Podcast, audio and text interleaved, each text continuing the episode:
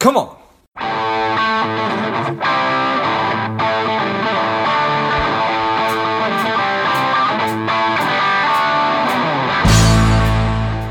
Spending too much time on social? Is your daily screen time over two hours?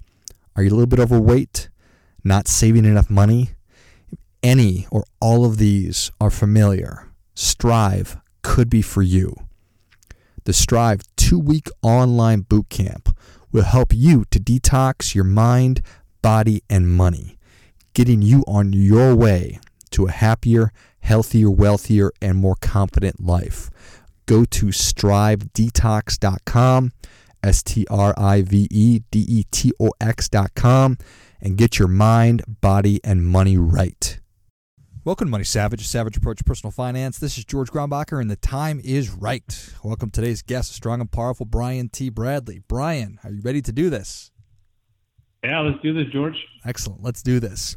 Brian is the principal attorney at the Bradley Legal Corp. He is a public speaker, he is a consultant and a coach, and a returning guest on the Money Savage podcast. I'm excited to have you back on. Brian, tell us a little bit about your personal life, some more about your work, and why you do what you do. Yeah, definitely. Well, again, thanks for having me back on. And this is going to be, you know, a little different talk about asset protection and not so much about the different tools we use, but rather, you know, what's changed over the legal system over the last 30 and 40 years and why if you own anything, you need to understand, you know, just like what's going on in the modern legal world and, you know, what the world we're actually living in and investing in.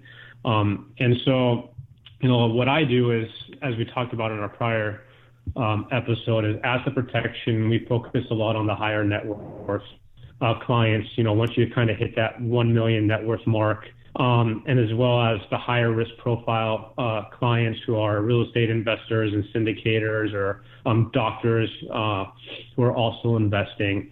And so we use a little bit higher level of asset protection of asset protection trust or foreign asset protection trust that we talked about last time or the hybrid bridge trust. Um, and I got into it just, you know, because I came out of law school when the, the economy just completely collapsed, you know, 2008, 2009. And I saw so many people's lives upturn, you know, up, you know, just turned upside down from lawsuits and predatory lawsuits. Um, eventually, after three years of a bunch of litigation and trial experience, I wanted to start helping these people get ahead of the issues. And so I incorporated the area of asset protection into my practice and started working and affiliating with the top firms in the nation and the world on it. Um, and just wanted to get ahead of the game because it's a proactive game. You know, you can't really do much to protect yourself after you're being sued or after you're attacked. You got to do it beforehand. And so that's what we set up is help these people create the systems that they need, whatever they may be, depending on their profile, um, for something that actually works and is efficient and effective and works how they intend it to, not, you know, fake smoke screens. Yeah, I appreciate that. We definitely want want the thing to work, and but that as as you were talking, it made me realize, you know what, if you did estate planning or asset protection, you know, 10, 20, 30, 40 years ago, so much has changed and, you know, is is it actually going to do what you want it to? And I also think that we've probably all heard that we should have this stuff, but again to your point, why do we even care about it? So if we could just tell tell us a little bit about what has changed in the in the system. Yeah, so the legal system has drastically changed over over the last 40 years. You know, it's no longer about justice, but it's more about redistributing your wealth from what's called the haves to the have-nots. You know, civil litigation and predatory lawsuits are unfortunately an active business now, and it's a multi-billion-dollar industry with a B. Um, what asset protection does is level the playing field and place legal barriers between your assets and your potential creditors. And that's it. You know, like it's not rocket science. Um, it's just a barrier like a safe for your gold or your guns. Anything of value you want to put behind the barrier so it's not easily attached to with a lien or reached or attacked by lawsuits. And now for people who grew up, like we were talking about, you know, with a more old school mindset where lawsuits really were never an issue, you know, back about 40 years ago, you could have everything in your own personal name or in a family revocable living trust. Um, that was acceptable then, and you can get away with that 30 or more years ago. But over the past 40 years, the litigation landscape's completely changed. Litigation is, you know, the game's being played now by um, plaintiffs' lawyers who are actually doing all the suing and redrafting the field and the rules of the road. Um, things that didn't happen in the past or that weren't allowed to happen in the past, like contingency fee lawyers who take a percentage of the damages, or even law firm advertising, are commonplace now. And for example, CPAs still can't even be paid on a contingency basis because if they were to be paid on how much money they can save you on taxes, what do you think they're going to do? Like they're going to lie, cheat, and steal to save you as much money as they possibly can, so that they can make as much money as they can. And there used to be the same principles and rules that apply to lawyers, but they don't anymore. Um, the fact that we even now allow attorneys to take on clients in a contingency fee model wasn't how the legal system was originally set up. And it all changed in the 60s when we started allowing these contingency fee lawyers to come in. And then in the 70s, when the Supreme Court allowed um, attorney advertising. And so now all the attorneys are just as profit driven and using every marketing tool that they possibly can to attract as many lawyers or as many clients looking to sue as possible. And it goes into, um, you know, like Shakespeare Henry VI, you know, the play that was written over 400 years ago. Um, it, it's a good cultural analysis of this. The saying by Dick the Butcher, you know, the first thing we got to do is kill all the lawyers. Hmm. Um, the funny thing is that when that play was written, there was a completely different mindset of what lawyers were like back then. Um, the you know, Dick the Butcher wanted to kill all the lawyers because lawyers stood for justice, conspiracy, and take over the government. Uh, so they had to kill everybody who was going to stand up for justice that's a completely different mindset than we have of the legal field today. Like if you were to explain the legal field like that, people would most likely laugh at you. Um, and it's just an unfortunate part of the world that we live in. It's just a sue happy nirvana that we've created now. And then we combine this with what we'll talk about a little bit later, uh, a judges and courts actual authority versus legal authority. It's a really dangerous cocktail that we're living in now, especially as we're investors who are trying to have, you know, more assets. Got it. Yeah, I, I don't I don't think that I was aware that the that it was the 1970s. I think that is, is what you said that the contingency model came into being, and I can see where that would really sort of mess things up and shift from looking for justice to having more of a profit motive. So that's that's that's I think too bad but it is what it is, man. And this is the world that we're living no, in. it is so. what it is. yeah, and then the different part of it all, it, it, it, and it's something that we can actually try to do is protect ourselves against it to level that playing field. Yeah. You know, but the other big part of it, you know, for a lot of these people looking for investing in real estate is um, the difference between legal authority and practical authority. This is really where it comes down to is you know, the reality is that a judge can and does do whatever a judge wants to do. Yeah. Um, you know, LLCs and LPs, they're governed by the state statutes that you create them in. And so what this means is when you create, or let's say like a Nevada LLC or a Delaware or Wyoming LLC, and that exclusive remedy is going to be the charging order. You know, a judge, even in let's say California by statute, shouldn't be able to issue a remedy beyond that charging order and come after you personally, in theory you know, but everybody really knows that theory and practicality set, you know, really never mix, and that's not how things actually play out. Practical authority is the power a judge actually has to make decisions. And so a judge has very broad powers to reaching your assets and they can seize them, place liens on them, foreclose on them, ordering a sheriff sale. They can clear a title and, you know, enable a clean sale, wage garnishment. You know, it's endless what they can do. The problem is that judges, even without legal authority, do this all the time. Um, this is what their practical authority is. It's called the court of equity. Um, and this can be done in a direct contradiction to the established statutes and case law. Again, judges just want to look for equitable remedies. So even if it's against established state law, the judge has that superpower, the court of equity. And so what happened is that judge against you know state statutes and codes just took your asset from you. And so the solution to combat all of this is to hinder a judge's practical authority over your assets. And so, you know, you don't want them to be able to circumvent the legal process. And we do this with different levels of asset protection planning and then having, for example, like trusts set up in very strong jurisdictions that we talked about in the prior podcast that have statutory non-recognition. Got it. What a nightmare to go in front of a judge and that judge for lack of a better term, ignores maybe the I'm I'm just going to butcher it. So they they ignore the rules and make some kind of an award and seize your assets. Your remedy there would be to, to to to have to to have to appeal, and what a just the the amount of time and energy and money.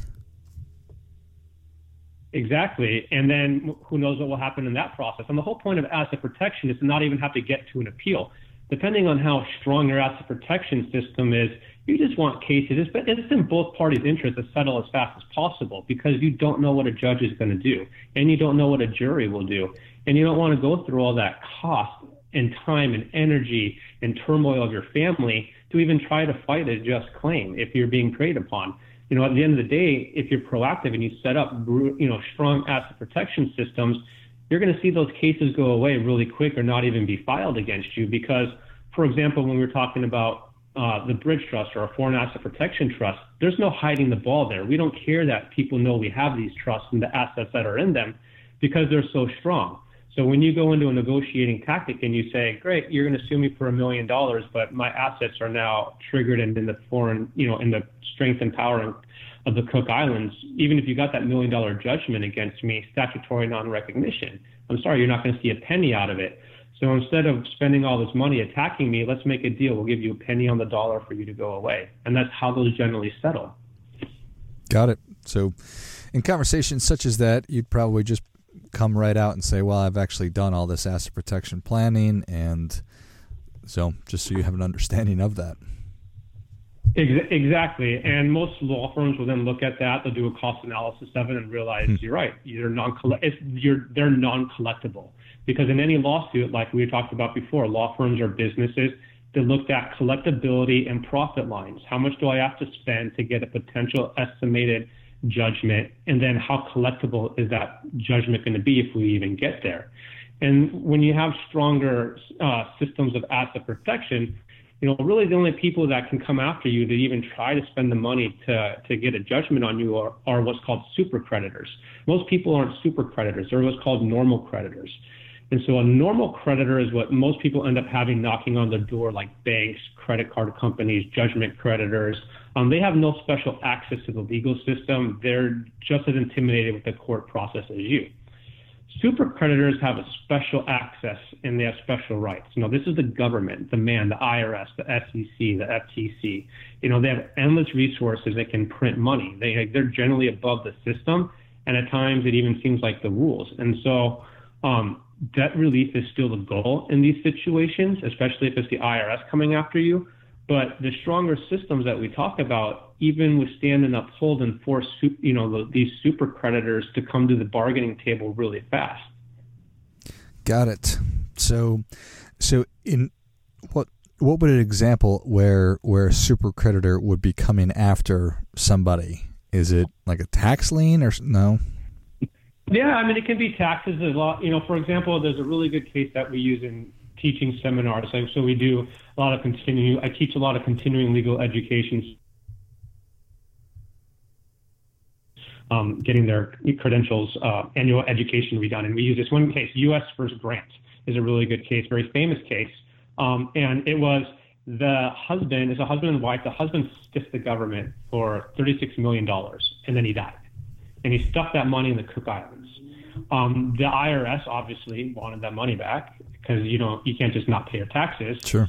And so they came after the wife hard. They sued her in the Cook Islands with all of the jumps and hoops that they have to go through. You know, like flying in the judge from New Zealand, fronting all the court costs. You know, one year statute of limitations. If you lose, you pay. Um, they sued her three times in the Cook Islands and lost each time. And so, not very many people have that amount of money and resources to do that and still lose and keep coming after you. Um, at the end of the day, the money was still safe because the government couldn't force the offshore trustee to bring the money back. And I don't condone criminal behavior, so I'm not going to be like, "Hey, go stick the IRS," sure. you know, and not pay your taxes and stick it in the Cook Islands. But I use extreme cases to prove a point of power and strength. Yeah. If the government can't get the money, then it's very, very probable and possible that a normal creditor would there'd be no way. Well, it'd be very, very unlikely that exactly. they would. it's, it's very unfeasible, um, and that's the power of it. You know, like LLCs and anonymity trusts, you know, or in, other anonymity um, topics like that. It works to an extent. The anonymity, I think, is overplayed to a point to where it, I'm going to find out who owns something in discovery. You're not going to keep me from finding out in litigation and trial. Um, and these lower levels are great entry points, but at the end of the day, the cost of litigation to force a settlement to hope that eventually the other party is going to stop wanting to spend money. And if I'm suing you for $100,000, I don't want to spend $60,000 to try to get money out of you. Um, versus asset protection trusts and higher level asset protection trusts work as here's what we have, you're not going to get anything. So there's no point of you even continuing this lawsuit or filing it. So let's just make the deal right now. We're not hiding anything. Yeah, so it has more of a there. There is certainly a a protection um, effect that if they actually do go through with the with the lawsuit, they're probably not going to win. But it seems like there's a big deterrent as well. There is a, there is a big deterrent, and it even works for um, like bankruptcy. You know, is a great example. Is you know collection defense versus debt relief, or is better known as asset protection versus bankruptcy and they're somewhat related, but they're also really different. And so, you know, if we're to, you know, like let's just start with an example of debt relief. You know, it does what its name says, relief from debt, um, or paying off a debt in full, or you can settle it for less than the full payment by negotiating called a settlement. But unfortunately, this option is most popular, um, and and people try to jump into bankruptcy first, and bankruptcy is a form of it. Um, and bankruptcy, like I said, is another form of this debt relief, and it functions to try to relieve you of your debt through the legal process by going to court. Um, in its simplest form, the person who declares bankruptcy basically is saying that their debt exceeds their assets, and once all of the available assets you have are used, you should be relieved from any further debt. When this happens, the bankruptcy is discharged and you get a fresh start. It sounds really good. You're like, oh, great, I can use bankruptcy as a tool to try to settle my debt. I've used that tactic a lot in trial litigation, um, but it's not my first recommended course of action. Um, it makes there was a was a Bankruptcy Abuse Prevention and Consumer uh, Prevention Act in 2005 that got passed and it makes it harder to use bankruptcy and it gives more rights and remedies to creditors. And it was lobbied really hard by banks and creditors for a reason. So it's probably not in your best interest. and you need to go to, you know, if they're lobbying for it and it's not going to be work for you and they're the creditors who want this established, you just need to think about why do they want those um, rules and regulations set up. Um, like I said, like I seldom re- recommend bankruptcy as a first course of action, especially when the amount of your assets have exceeded the amount of debt, because uh, you don't want to put out all of your, you don't want to lose all your assets. You want to settle your debt and keep your assets. Right. Um, and that's what collection defense comes into, or asset protection. Um, we've discussed one method on the prior podcast, like exemptions. You know, exemptions are clear of um, bankruptcy. Most creditors try to avoid going after assets that are classified as exempt. Um, another option is to separate the assets from the debt um, by using some of the legal tools that we've discussed before, like creating companies and LLCs, partnerships, using asset protection trusts, um, where you can place those assets out of the direct reach of a creditor um, while still maintaining use of those assets. And that's why asset protection has been proven to be very effective in keeping creditors away from your assets instead of just running straight to bankruptcy. Um, now, the creditor, don't get me wrong, they're still going to come knocking on your door sure. and they're going to make your life more difficult by trying to collect. So don't think just because you created a system like, oh, I'm not going to have anybody knocking on my door. Uh, generally, you're not going to be able to make them magically just disappear and go away. The goal of asset protection when you're talking about collection defense is just debt relief and keeping your assets. And so this is done uh, most of the time by the fact that the creditors can't easily reach the assets to get what they call a positive settlement. Um, once the creditor discovers this on their own, um, that you have no bank account to seize on or like no real estate in your personal name, they can't place a lien on it very easily.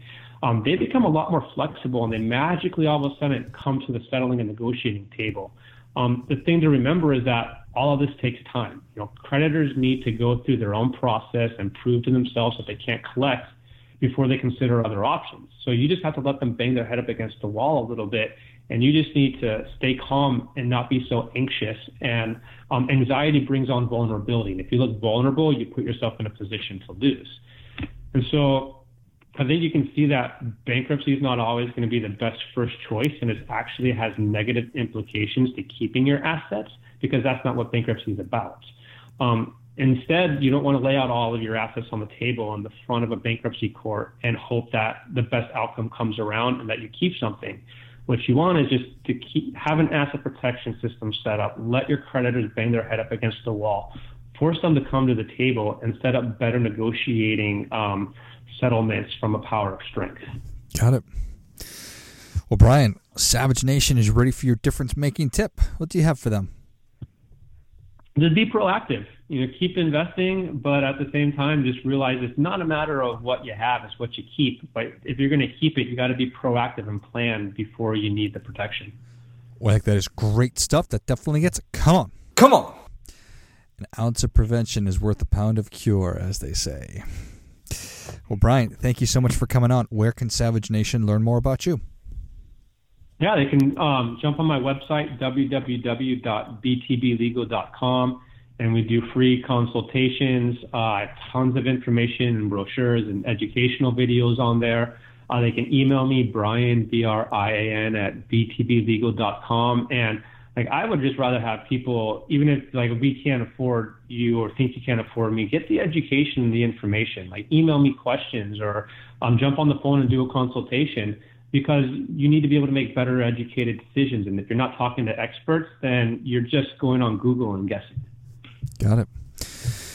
Well, Savage Nation, if you enjoyed this as much as I did, show Brian your appreciation and share today's show with a friend who also appreciates good ideas. Go to btblegal.com, check out all the great resources, shoot him an email, and take advantage of his um, the resources and his willingness to help instead of just blindly going on the internet.